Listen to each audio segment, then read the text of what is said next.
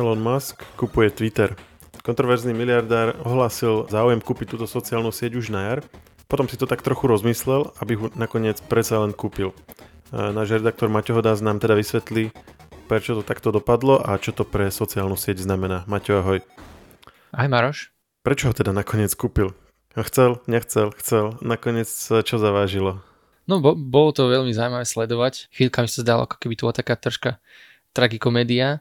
Tie oficiálne dôvody, prečo to kúpil, uh, on to tak uh, ušľachtilo prezentuje, že je to akože v, v zájme civilizácie, aby mal také, to, on to nazýva, že spoločné digitálne námestie, kde sa bude dať debatovať o množstve rozdielných tém a troška to znie až tak, ako keby sa na to pozeral s takými uh, rúžovými okuliarmi a nevedel, ako to vlastne na tých sociálnych sieťach e, chodí, hlavne keď sa nemoderujú, čo je taký prístup, ktorý on razí tej určitej absolútnej uh, slobody slova. Hej, dostaneme sa k tomu, čo chce vlastne s tou sociálnou sieťou robiť, ale teda ešte poďme trošku k tej sume 44,2 miliardy eur. To je asi veľa, nie? Je to veľa, dá sa povedať, že asi, asi preto to aj celé prešlo, lebo, lebo špekulovalo sa, že vlastne či to, e, či to tá rada riaditeľov Twitteru príjme.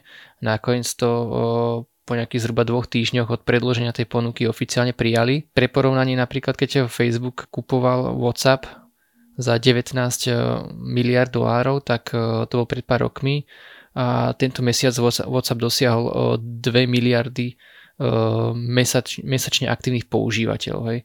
Zatiaľ čo Twitter, tam sa tie odhady pohybujú na nejakých 330 miliónoch plus minus. Hej. Takže je to nepomer, nepomer naozaj, čo sa týka tej kúpnej sumy a tej používateľskej základne, ktorú si s tou sociálnou sieťou kupuje. Asi s veľkým náskokom ide o najväčšiu technologickú akvizíciu v prostredí sociálnych sietí, alebo vieme nejaké príklady ešte iných podobne veľkých akvizícií v dajme tomu technologickej sfére? Pokiaľ je o sociálne médiá, tak áno, tamto je najväčšia akvizícia, keď teda vlastne kupuje to v podstate, dá sa povedať, že súkromný podnikateľ a nie nejaká veľká spoločnosť. Ale pokiaľ ide o všeobecne tie technologické akvizície všeobecne, tá najväčšia sa odohrala v podstate len nedávno, na začiatku tohto roka, keď Microsoft kúpil herné vydavateľstvo Activision Blizzard takže tam zaplatila 68,7 miliardy dolárov.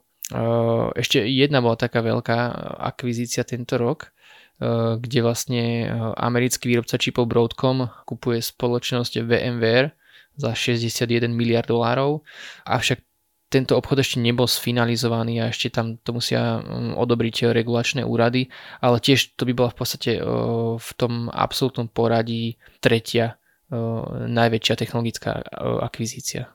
Čo teraz s Twitterom bude? Poďme sa o tom baviť z toho biznisového hľadiska a potom hlavne z toho používateľského. Platí to, čo Elon ohlásil už na jar a síce, že stiahne Twitter z burzy a bude to jeho v podstate súkromná spoločnosť? Je to možné, on to takto avizoval, uvidíme, či to aj naozaj spraví.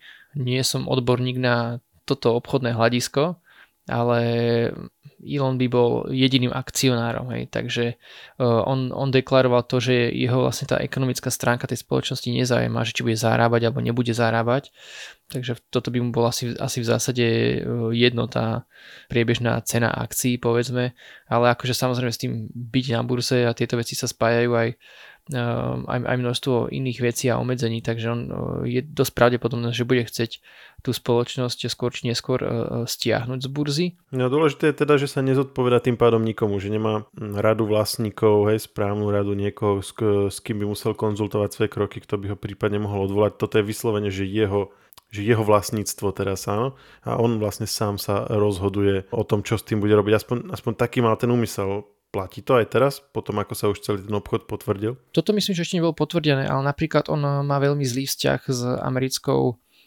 komisiou pre cenné papiere. E, a v podstate, keby tú firmu stiahol z burzy, pravdepodobne by si ušetril nejaké prípadné opletačky s nimi. To by bol napríklad jeden z tých benefitov, lebo napríklad ty sa nemôžeš úplne slobodne vyjadrovať na sociálnych sieťach ako predstaviteľ tej firmy. Nemôžeš sa vyjadrovať tak, aby to nemal vplyv na cenu akcií. Lebo ty v podstate ako keby ohýbaš ten trh, hej.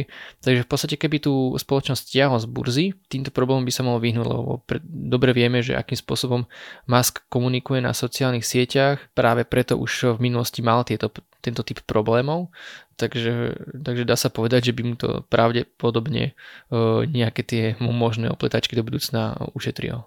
A teraz poďme na to, čo zaujíma poslucháčov asi najviac. Čo bude s Twitterom? Elon Musk napísal, že vták je slobodný, aj keď to parafrázujem. Chcel naznačiť, že chce zmeniť niektoré pravidlá, ktoré sa mu nepáčili, o ktorých dlhodobo hovoril. Ty si to naznačil na začiatku, že to súvisí s tým nejakým jeho chápaním slobody slova, ktoré pre niekoho, kto zažil nejaké nepekné veci na sociálnych sieťach, môže znieť až trošku strašidelne. Čo zatiaľ vieme o tom, čo chce urobiť a vieme vôbec niečo, alebo zatiaľ sú to len také vyhlásenia, ktoré ešte sa nepremietli na, do konkrétnych činov? Ono sa to tak troška komplikuje, pretože ako hovoríš, on avizoval, že tieto veci chce zmeniť a že je skôr za uvoľnenie tých pravidiel. Avšak časom vlastne tú, tú retoriku zmenil. Hlavne teda tým, ako sa blížil to vyriešenie tohto, tejto kauzy a tá samotná samotná transakcia. Lebo mne to tak príde, ako keby uh, on si to veľmi jednoducho predstavoval až v podstate skôr či neskôr narazí na tú realitu, že ako toto vlastne funguje. Napríklad pokiaľ ide o Európu, tak dnes už v, Európskej únii platia veľmi prísne pravidla pre sociálne siete a v podstate tá jeho, tá jeho predstava tej absolútnej slobody slova dá sa povedať, že by bola na európskom trhu neaplikovateľná, pretože by vlastne tej sociálnej sieti hrozili miliard, miliardové pokuty. A je dosť možné, že do budúcna aj v Spojených štátoch bude nejaká podobná legislatíva, ktorá jednoducho bude sociálnym médiám nastavať určité mantinely a dávať im určité pravidlá, takže skôr či neskôr by musel od tej svojej filozofie aspoň do istej miery upustiť a dostával by sa skôr na tú úroveň tých ostatných sociálnych sietí, že by sa uh, viac menej prestal úplne od nich uh, tak veľmi odlišovať ale bolo by to mm, nie, niečo podobné, že proste všade musí byť určitý ten moderovaný obsah, musíš zasahovať proti nenávistným prejavom, eh, nejakým spôsobom bojovať proaktívne alebo pasívne proti dezinformáciám, či už ich nejakým tým tými priamými zásahmi alebo nejakými proaktívnymi, teda nejakými preventívnymi opatreniami, aby sa nedala, nedala zneužívať tá platforma na, na šírenie dezinformácií a manipulovanie verejnej mienky, napríklad pred voľbami a tak podobne. Kedy by niektoré z týchto zmien mohli začať e, prichádzať do platnosti, ak by sa teda rozhodol niečo meniť, aj keď ako hovoríš, nebude to asi až také radikálne, ako sa tvári, že by malo byť. Zatiaľ sa ešte nič z tohto ne, nezapracovalo do tých pravidiel používania na Twitteri Čiže tam je asi nejaký proces, e, ktorý musí prebehnúť, alebo kedy by sme mohli začať vidieť nejaké konkrétne zmeny, ktoré už robí Elon? E, odhadujem, že to môže byť tak v radoch týždňov, pretože Elon bezprostredne po tej kúpe povedal, že momentálne nejde robiť nejaké veľké rozhodnutia a že e, chce najprv zostaviť niečo ako radu pre moderovanie obsahu ktorá vlastne bude fungovať v rámci Twitteru a má zahrňať ľudí, ktorí budú mať rozdielne, rozdielne pohľady E, na túto problematiku, tak aby to bolo podľa jeho predstav e, také nezaujaté a e, v podstate táto rada by tým pádom podľa všetko príjmala tie, tie väčšie rozhodnutia a nejakým spôsobom nastavovala to, to budúce smerovanie, pokiaľ ide moderovanie obsahu. Mimochodom, Twitter v posledných rokoch bol vôbec ziskový, vieme to? Je to tak trocha ako na hojdačke. V minulosti už bol Twitter ziskový, Eh, ale odkedy na burze od roku 2013, tak väčšinou v, v, v tom ročnom súčte býval stratový. Takže na rozdiel napríklad od Facebooku to nie je teda žiadna mašina na peniaze. Uvidíme, že či s tým Musk dokáže niečo urobiť.